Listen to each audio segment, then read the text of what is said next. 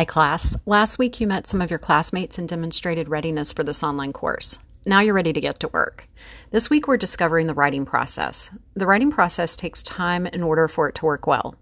In addition to learning about the stages of the writing process, you'll read two essays, one written by Peter Elbow and a second by Anne Lamott, that will give you further insight into pre writing and the drafting stages of the writing process. Keep in mind that nobody becomes a good writer magically. Being able to write well, especially in an academic setting, is a specific skill that can be learned.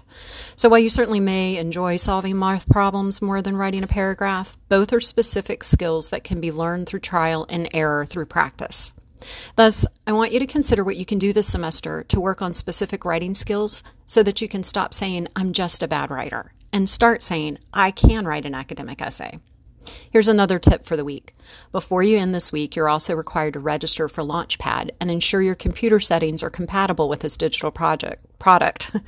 if you can't afford to purchase your textbook with the Launchpad access code just yet, make use of Launchpad's free trial option so that you can get yourself registered and earned a 100 quiz grade just for registering. If you have any questions or concerns about Launchpad, please be proactive and contact me right away. Finally, in this week's module, you'll find an optional survey. It should only take you a minute or two to complete, but I'd really appreciate your feedback on how the course is working for you and what could work better for you. I use this feedback to make changes to the course during the semester to meet your needs immediately. And any other feedback's welcome as well. I hope you have a great week, everyone. And as always, thanks for listening.